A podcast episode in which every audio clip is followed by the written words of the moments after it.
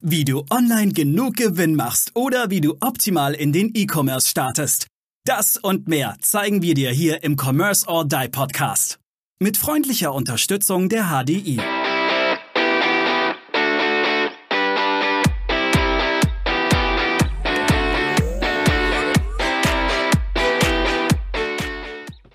Liebe Zuhörerinnen und Zuhörer, willkommen zurück zu einer neuen Folge Commerce or Die Online oder auch Kodo. Mit dabei sind heute meine lieben Co-Hosts, der Maurice und Kurfürst von Aronius.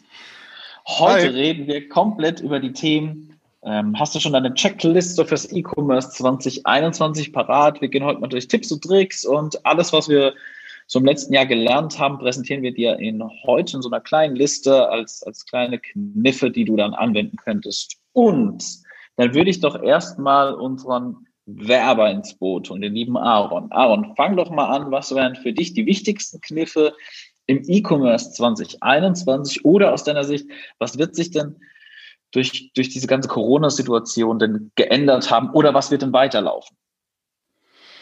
Ja, also äh, legt euch schon mal ein Kissen bereit und auch ähm, steigt in bequeme Klamotten, denn jetzt wird's lange. Nein, im Ernst. Corona, Covid-19 wird uns alle noch eine Weile meiner Einschätzung nach im Atem halten und äh, den E-Commerce weiter befeuern. Ich glaube, eines, einer der Punkte, die nächstes Jahr für den E-Commerce besonders wichtig sind oder besonders wichtig werden, ist, ähm, und das jetzt nicht aus werblicher Sicht, sondern aus Konsumentensicht, die Logistik gut im Griff zu haben und gut in den Griff zu bekommen, weil aktuell ist es ja so, dass äh, gefühlt die ganzen, also die meisten Online-Shops überrannt werden, zumindest die, die alles richtig gemacht haben im Marketing und äh, Brandbuilding und Co. Und da sich sauber aufzustellen, sau gute Prozesse zu haben, vielleicht auch einen Fulfillment-Partner an die Hand zu nehmen, nicht mehr jeden, jedes Päckchen selber zu packen. Gibt es immer noch viele, die auch größere, die das machen und äh, da einfach schnell zu sein. Ja, schnell zu sein, das kommt auch natürlich alles von Amazon Prime so ein bisschen her, aber das ist auch zu Recht. Die Leute wollen nicht so lange warten und wenn, wie wir es jetzt aktuell haben, heute am 17. Dezember 2020, wo wir diese Folge aufnehmen, Lockdown in Deutschland, äh, klar, Lebensmittelläden und so weiter haben noch offen, aber keiner hat Bock, irgendwie drei Wochen, zwei Wochen auf sein, seine Ware zu warten. Ja, und also das ist so ein, so ein Punkt, der auch vor, vor allem bei der Kundenzufriedenheit eine Riesenrolle spielt und den, den man unbedingt im Auge haben sollte. Ich würde dich mal eine ganz andere Frage äh, fragen. Es gibt ja so, das zeigt das Zukunftsinstitut, so ein Trend zu Richtung Neoökologie, dass die Leute teilweise auch bewusster mit Umwelt umgehen. Wird sich auch sowas durchsetzen wie ein Versand, der zum Beispiel etwas länger dauert, dafür aber CO2-neutral ist? Das ist eine gute Frage. Es gibt ja auch heute schon von der Deutschen Post, also von DHL, dieses CO2-neutrale Zeug. Ob das wirklich CO2-neutral ist, weiß ich nicht. Ich bin kein Logistiker. Aber es ist schon immer wichtiger, sage ich jetzt mal, auf Nachhaltigkeit zu achten, auch in der Werbung. Ja, also sprich auch das zu kommunizieren. Das ist ja auch ein Stück weit ein Alleinstellungsmerkmal. Einerseits, dass die Server, die man nutzt, möglichst irgendwie mit erneuerbaren Energien betrieben werden und dass man, sage ich jetzt mal, die Pakete halt auch, soweit wie es halt geht, CO2-neutral macht, nicht irgendwie unnötig Verpackungen reinpackt und so weiter. Was sich da, glaube ich, so ein bisschen 2021 auch tun wird, ist wiederverwendbare Verpackungen. Ich habe vor kurzem selbst von einem Startup, ich glaube aus den Niederlanden kommt es, eine Paketlösung gesehen als Online-Werbung, wo sie um Investoren geworben haben die quasi aus, Pla ja, aus Hartplastik ist, ne, sage ich jetzt mal mit meinen Worten, und die dann wieder ähm, gegen Pfand verschickt wird und die dann wieder auch zurückgeschickt wird und die dann irgendwie x-mal wiederverwendet werden kann und diebstahlsicher und so weiter und so fort ist. Sowas wird, glaube ich, immer mehr ein Thema sein. Da kann aber der Maurice, glaube ich, äh, auch noch mal ein bisschen mehr dazu sagen wie ich, weil ich bin ja eigentlich in Anführungszeichen gar nicht so, so firm in so Logistikzeug, sondern ähm, der Maurice ist, hat da ja noch mal ein bisschen mehr Infos. Ich gebe dann nachher noch ein paar Tipps zur Werbung. Aber lass uns mal, lass uns halt, Ich bin heute der Moderator. Du bist heute Moderator. Lass, okay. lass uns mal bei dem Thema bleiben. Ich finde, ähm, Maurice, jetzt komme ich gleich zu dir. Ähm, ihr habt ja die Logistik, du bist ja der, du, ihr habt ja diesen ganzen Logistikbetrieb etc. hinten dran. Inwiefern merkt ihr, dass, dass gibt es einen Trend in diese Richtung Nachhaltigkeit, dass man von, äh, dass, dass man danach schaut, dass ähm, Lieferung CO2-neutral und es kann ja sein, dass halt CO2 kompensiert wird dadurch, beispielsweise durch, durch, äh, durch, Projek durch Projektierung im Umweltschutz und Bäume, Pflanzen etc. Ähm, merkst du irgendwas, dass es bei dir in diese Richtung verstärkt geht? Kommt da was auf uns zu? Also gibt es eine höhere Bereitschaft, dass man sagt, ja, ich zahle dafür oder ich warte dafür länger?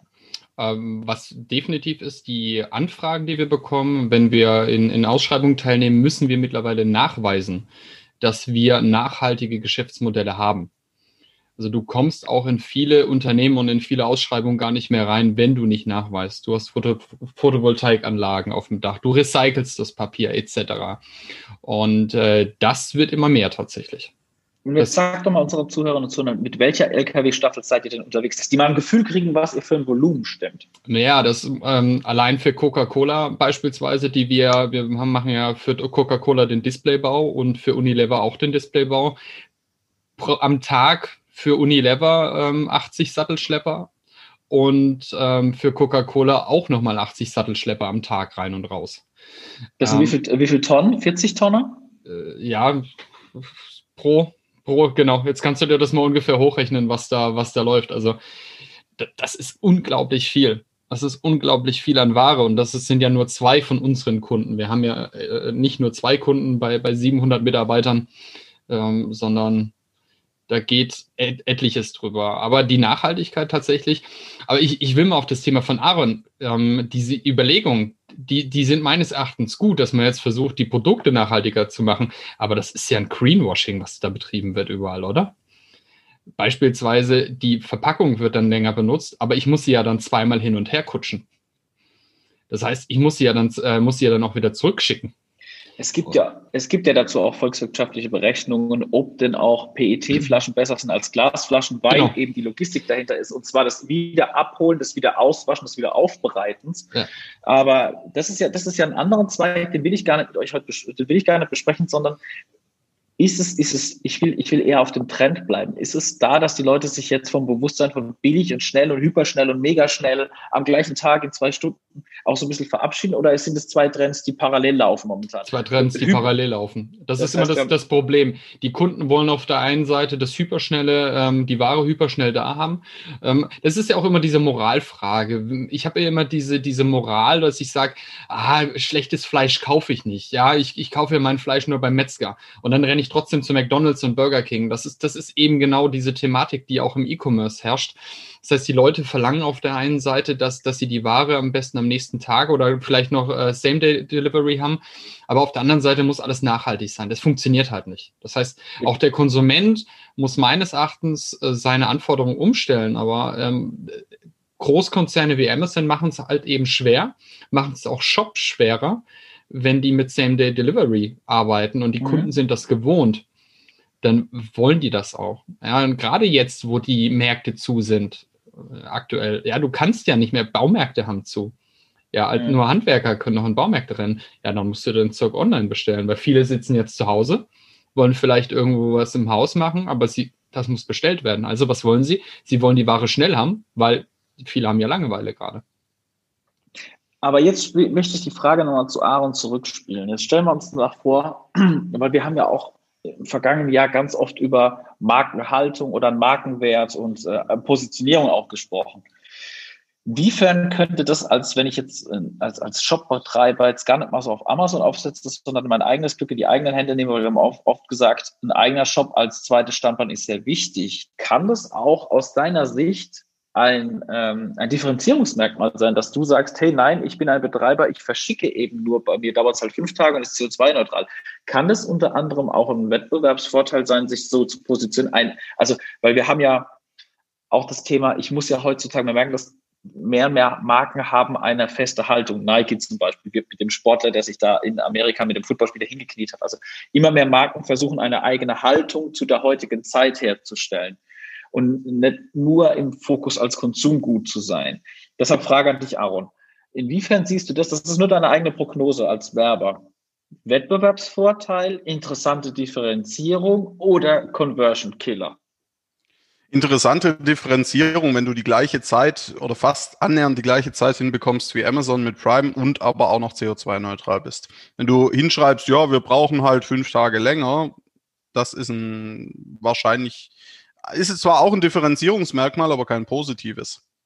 Weil das, das, das Bedürfnis dahinter, weshalb die Leute das so schnell haben wollen, ist ja nicht, nicht äh, das, denen ist ja erstmal egal, für was die Marke steht, sondern sie überlegen sich, what's in it for me? Also was habe ich davon? Und wenn ich es auf Amazon halt äh, fünf Tage schneller habe, dann werden viele Leute hergehen und sagen, ja, ist zwar schlecht für die Umwelt, aber ich hätte es gern schneller.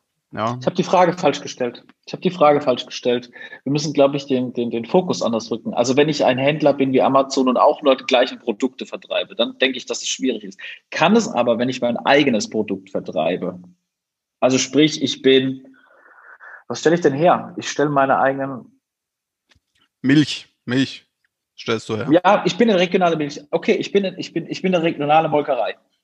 Mhm das ist schwer, weil Kühlprodukte, wir spinnen ein bisschen rum. Aber kann es dann, wenn ich praktisch mal, Haarmilch, wenn ich mein eigenes Produkt so vertreiben möchte, kann es dann interessant sein? Also ich, ich vergleiche uns nicht auf Händlerebene, sondern ich vergleiche, wenn ich meine eigene Produkte, meine eigene Produktkette hätte. Naja, was ändert sich, was ändert sich äh, dran, wenn du eigene Produkte hast, zu dem, wenn du Produkte von anderen verkaufst? Letztendlich. Ja, dann ist, ist aber Marke interessant. Bedürfnis aber dann ist ja Marke.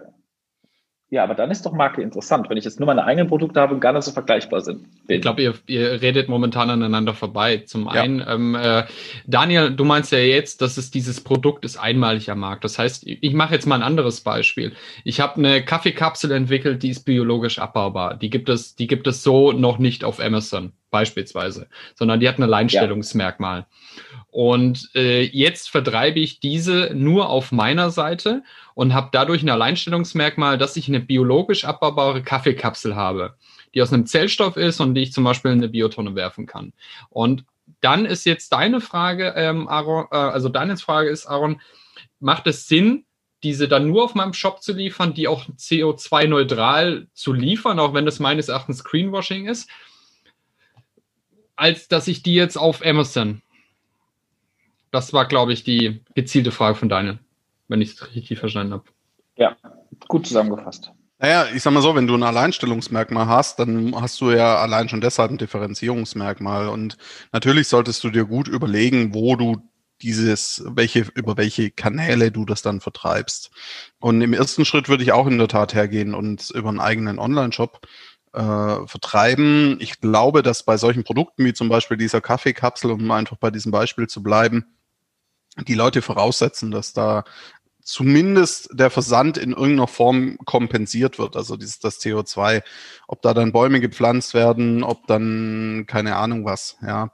Ähm, ich sag mal, aus Markengesichtspunkten sollte man, und das ist jetzt ganz allgemein gesprochen, immer vom Kunden her denken, von seinem Kundenbedürfnis. Und das ist auch, glaube ich, so ein Punkt, den sich 2021 noch viele auf die, auf die Mütze schreiben sollten, ähm, sich zu überlegen, wie, also auch aus verkaufspsychologischer Sicht, aus Conversion-Sicht im Shop, wie kann ich Produkte so präsentieren, wie kann ich meine Leistungen so präsentieren, so anbieten und verkaufen, dass es auch schon der Verkaufsprozess ein, ich nenne es jetzt mal Erlebnis wird im positiven Sinne.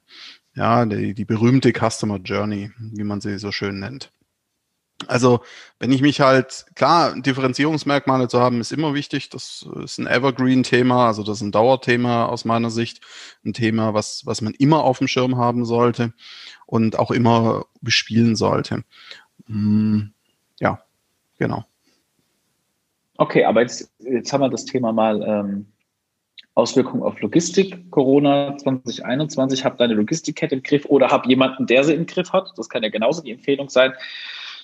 Ähm, was könnte uns noch 2021 begegnen? Sprich, ähm, ich möchte jetzt mal das Thema Werbeplätze ansprechen. Wenn der Onlinehandel immer weiter boomt, weil wir gehen ja über Werbeplattformen, ob es ein Google ist, ob es ein Facebook ist, ob es ein Instagram ist, etc.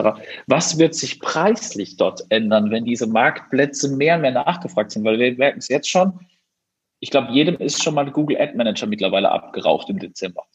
ähm, oder das Google Analytics. Was kann da passieren? Was wird da passieren? Muss, muss man sich auf steigende Preise einstellen, weil mehr, mehr, mehr, mehr, mehr Nachfrage unterwegs ist?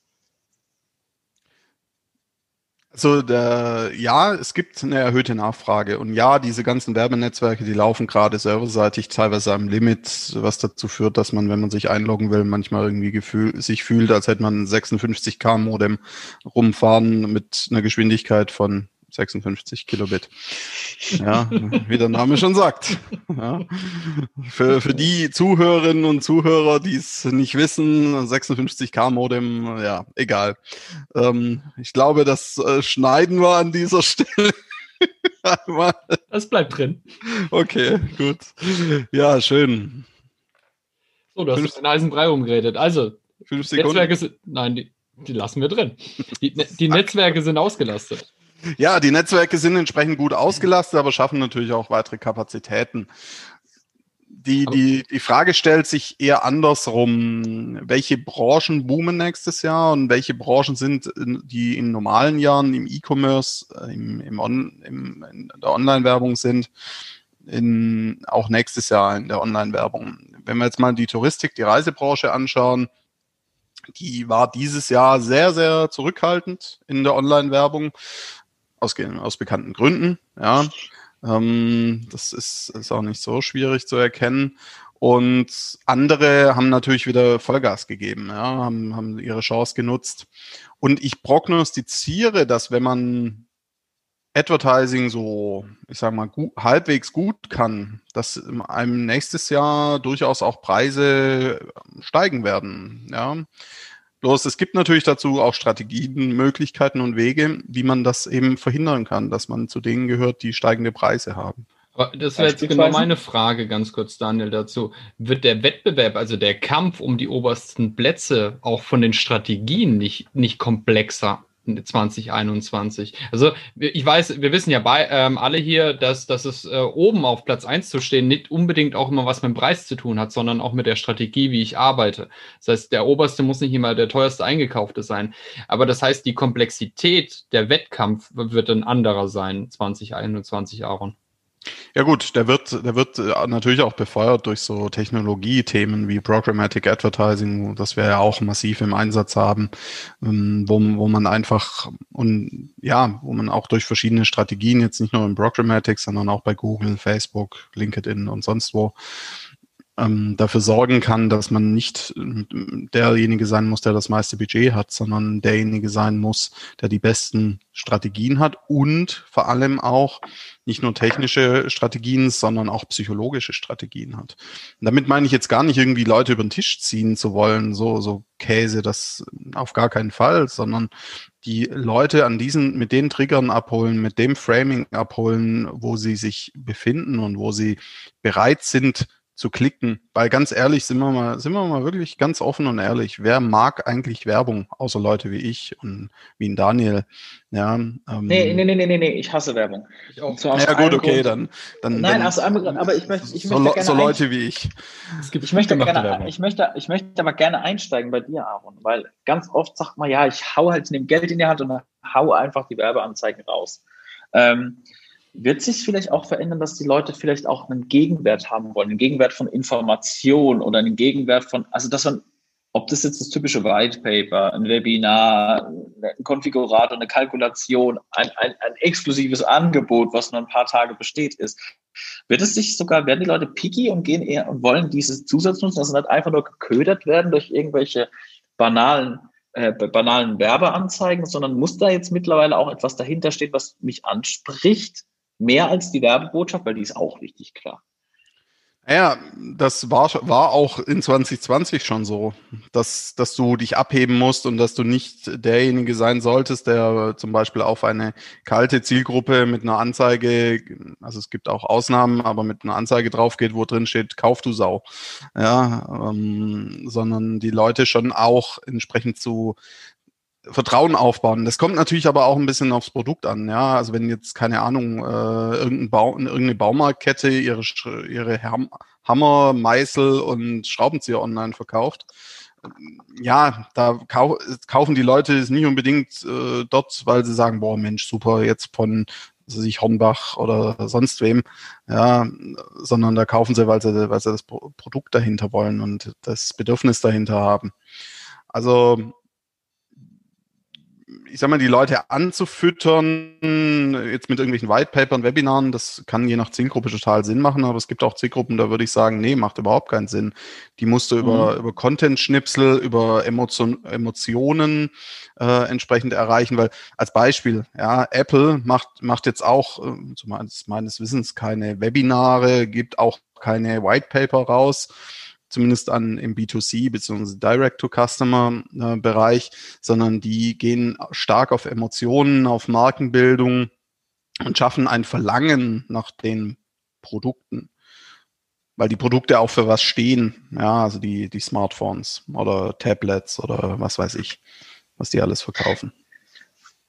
Also es das heißt im Endeffekt, jetzt, jetzt werden wir hier mal konkreter, weil Markenverlangen schaffen ist ja schon immer Teil des, des, des, des, Werbegeschäfts. Ja.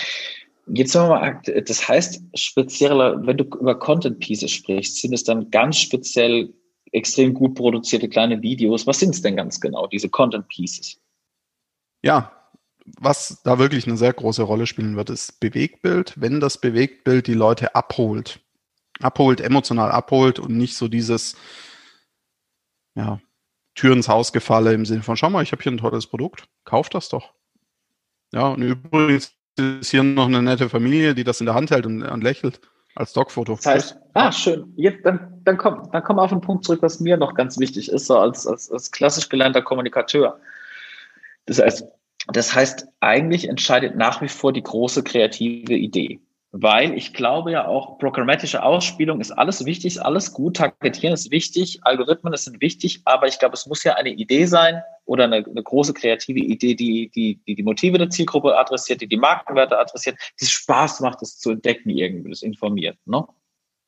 Ja, total. Also ich, ich sage es immer, die, die Advertisings, die sind Hilfsmittel um oder Werkzeug, um die Message, die man oder die, die Psychologie dahinter zu transportieren an die richtigen Leute, besser messbar macht, wie jetzt bei, bei anderen Möglichkeiten. Ja, und dementsprechend dafür sorgt, dass es die richtige Zielgruppe auch erreicht. Aber der kreative Prozess, wenn, wenn man den nicht sauber hat, dann kann man die Ads eigentlich auch gerade weglassen, ja, immer überspitzt gesagt, beziehungsweise werden die nie so gut funktionieren, wie wenn man sich mit dem kreativen Prozess und vor allem auch mit der Psychologie, dem Psychologien seiner Zielgruppe entsprechend auseinandersetzt. Okay, dann möchte ich jetzt, jetzt haben wir auch den, den Bereich Werbung, äh, Programmatic, die Big Idea etc. Abge, abgefrühstückt. Jetzt möchte ich mal ein Thema reinkommen, was Maurice antreibt. Payment. Hat sich irgendwas von den Payment-Trends verändert 2020? Was siehst du 2021? Das ist ja genau dein Thema. Erzähl doch mal ein bisschen darüber, Maurice. Es gab im Payment-Bereich geht es ein bisschen mehr mittlerweile, also Amazon Pay, Apple Pay, die sind immer weiter auf dem Vormarsch und äh, ich bin der festen Überzeugung, dass sich auf lange Sicht das normale Payment stark hin verändern wird. Also irgendwann wirst du nur noch eine Wallet-Lösung haben. Um, um, weil aktuell das heißt, ist es, aktuell ist es ja relativ komplex. Du, ein Single Sign-On wird es meines Erachtens irgendwann geben, wo alle deine, deine ganzen Payments hinterlegt sind. Weil aktuell hast mhm. du ja immer das Problem, du musst dich überall neu registrieren, überall neu anmelden. Und es ist für mich eigentlich ein Conversion-Killer. Mhm. Weil du immer hergehen musst und musst sagen, ja, jetzt muss ich mich wieder neu registrieren, jetzt muss ich meine Kreditkartendaten wieder raussuchen oder ich muss eine Rechnung manuell überweisen. Das sind ja alles manuelle Tätigkeiten, die mich eigentlich nerven.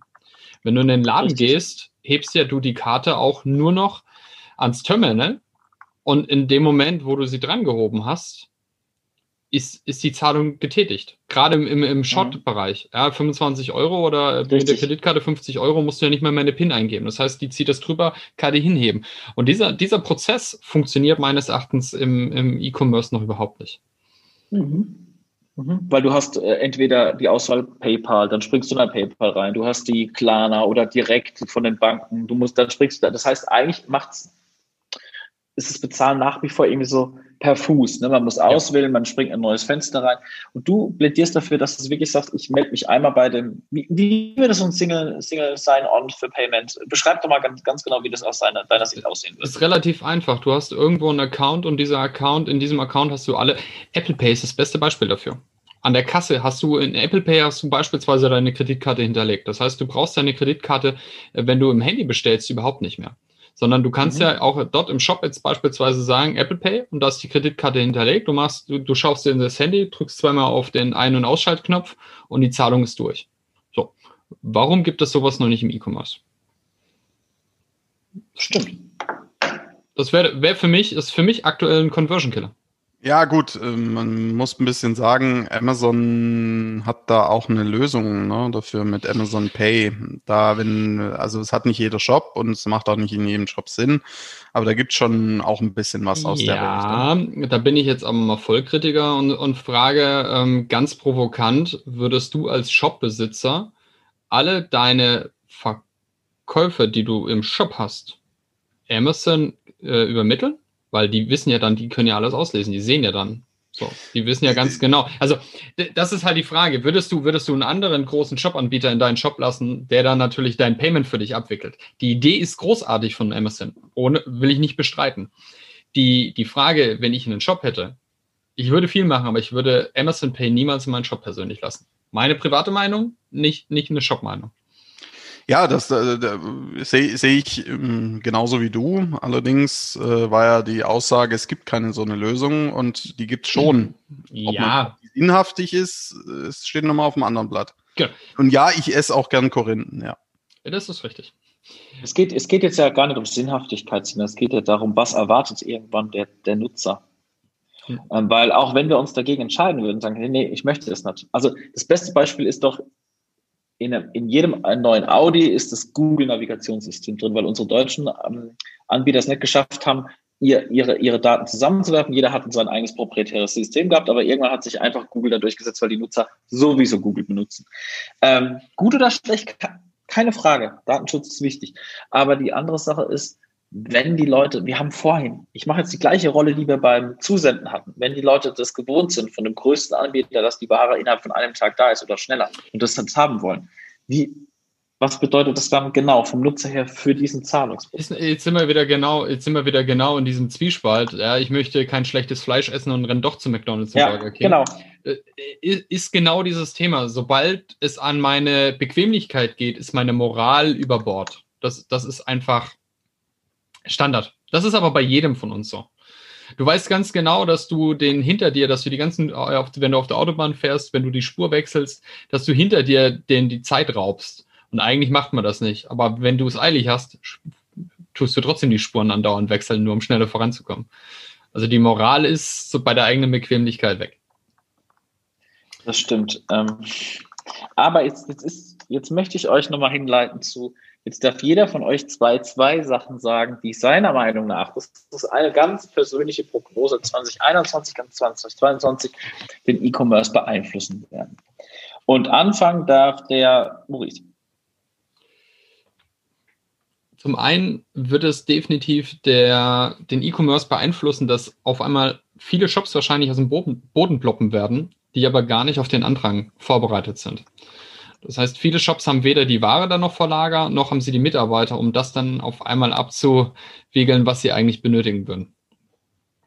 Und dann, wie du sagst, das Thema Nachhaltigkeit. Ich bin auch der festen Überzeugung, viel mehr Leute werden, werden sich um nachhaltige Lieferketten auch interessieren. Und ich glaube, du musst auch Produkte entwickeln in Zukunft, die wesentlich nachhaltiger sind.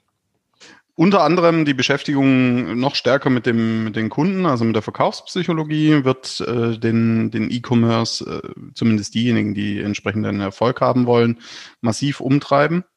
Und Customer Centricity. Das, was Amazon schon ewig und vier Tage lebt oder zumindest versucht zu leben, sprich die, die Ausrichtung auf, an den Bedürfnissen, an dem Nutzen für den Kunden und den wirklich über alles zu stellen, auch im, soweit es geht natürlich im Support, in der Kundenfreundlichkeit, in der Schnelligkeit, in auch der Werbung. Ja, Werbung soll nicht nerven, sondern Werbung soll dafür sorgen, dass die Leute positiv gestimmt sind und positiv getriggert werden. Und keiner will diese dämlichen E-Mails bekommen, Zweifel zweimal am Tag, heute fünf Prozent sparen. Das will keiner, sondern fünf Prozent sparen ist vielleicht ganz nett, aber die Emotionen müssen angesprochen werden. Okay. Ähm, ich möchte noch einen kurzen Punkt reinhalten, weil ähm, wir sprechen ja nach wie vor noch von E-Commerce, aber wir sehen ja, dass bei den ganz großen Anbietern, dass die verlängern, dass die immer ihre Flagship-Stores öffnen. Ich glaube, ganz ehrlich, auch nach Corona wird es weiterhin der Fall sein, dass die, dass die großen, dass die großen äh, Internetanbieter oder E-Shop-Anbieter oder E-Commerce-Anbieter trotzdem auch physisch werden, um dieses ähm, Verkaufsgefühl, dieses Rundum, man kann auch in den Shop gehen, was anprobieren, was man vorher in, vielleicht im Internet dahin bestellt hat, etc., dass es nach wie vor auch forciert wird. Bin ich der festen Aus, äh, bin ich der festen Ausprägung, dass wir nicht nur die Konzentration hinsichtlich, ja, das ist momentan einfach der Trend, weil wir können gerade nicht anders. Und das wird wahrscheinlich durch diesen Trend auch einen gewissen Erhöhung und einen Lernfaktor haben, dass wir weiterhin mehr online bestellen, aber ich glaube, dass genauso auch dieses nach Corona wird wahrscheinlich auch so ein gewisses Miteinander im Einkaufen als als weiterer Event wieder dazukommen, weil wir sind halt soziale Tiere. Und ich glaube auch, dass das nochmal verstärkt zurückbrechen wird, dass die Leute auch wieder gemeinsam als Event zusammen, ein, zusammen shoppen werden. Absolut, aber das hat ja auch noch einen anderen Grund, warum die ihre Stores in den Städten aufmachen. Du wirst ja auch wieder mit deren Logo bespielt. Das ist ja, ja auch, hat ja auch ein Advertising, ist dann im Prinzip nichts anderes. Du ja. hast wieder ja. neue Kontaktpunkte, wenn du durch die Innenstadt gehst. Es ist ja nichts anderes, wie wenn ich jetzt auf eine Webseite äh, gehe und sehe dort die Werbung. Also hat doch genau den, das haben wir ja immer gesagt. Was ist Werbung? Werbung ist ja nichts anderes wie, quasi meinen Shop in die Innenstadt zu ziehen. Und wenn ich auf Platz eins bei Google präsentiert bin, dann bin ich eben genau ähm, in, der, in der Fußgängerzone. Und, und das ist ja nichts anderes. Also mhm. Omnichannel ist für mich unglaublich wichtig und ich glaube auch nicht, dass wir diese Omnichannel-Lösung, dass sich die jetzt komplett umswappen wird, sondern äh, die, die zeigt sich jetzt, dass sie noch viel wichtiger ist, den E-Commerce und den lokalen Handel miteinander zu vernetzen. Und das, ich glaube, das wird eins der größten Herausforderungen für die Großen sein, weil kaum ein Unternehmen hat, schafft es bis jetzt diese Omnichannel-Präsenz eigentlich auch mit die Vernetzung, den, dem E-Commerce und dem lokalen Store sauber zu spielen. Und ich glaube, das ist die Herausforderung für die wirklich großen Unternehmen in den nächsten paar Jahren, hier ähm, ein, eine Einheitlichkeit reinzubringen dass ich das Gefühl habe, ob ich jetzt im Store bin oder im E-Commerce, es ist alles identisch. Beispielsweise, jetzt sind wir wieder genau in der Lösung wenn ich doch im, ähm, im Laden, in den Laden gehe und dort einkaufe, warum bin ich da nicht auch schon im E-Commerce registriert, dass ich dann dort auch einkaufen kann? Diese Vernetzung, ich habe ein Kundenkonto, weißt, weißt du, du gehst in den Laden, kriegst Bonuspunkte. Wenn du kaufst online an, kriegst auf dein gleiches Konto Bonuspunkte.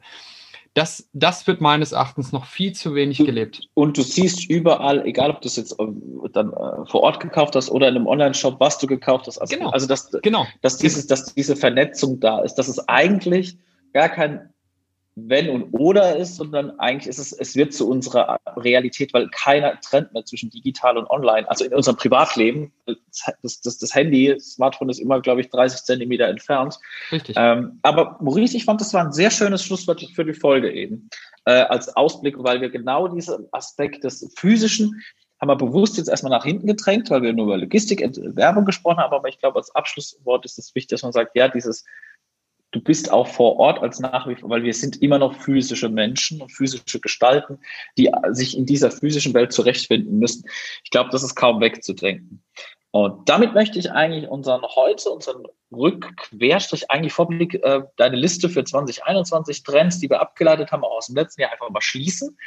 Ähm, und ja, und ich freue mich und wir freuen uns, wenn du wieder weiter einschaltest bei Commerce oder Online und weiterhin unseren neuen Folgen und unseren alten Folgen lauschen möchtest. Bis dann, du findest uns auf dieser iTunes, Spotify, Facebook, LinkedIn, Apple Podcasts, Google Podcasts, Apple, po Apple Podcasts, Google Podcasts, also ähm, Omnichannel pur, vielleicht auch irgendwann in deinem Radio vor Ort.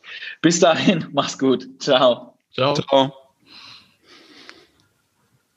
Wir danken unserer Station Voice Abi Schreert. Bis zum nächsten Commerce or Die Online Podcast.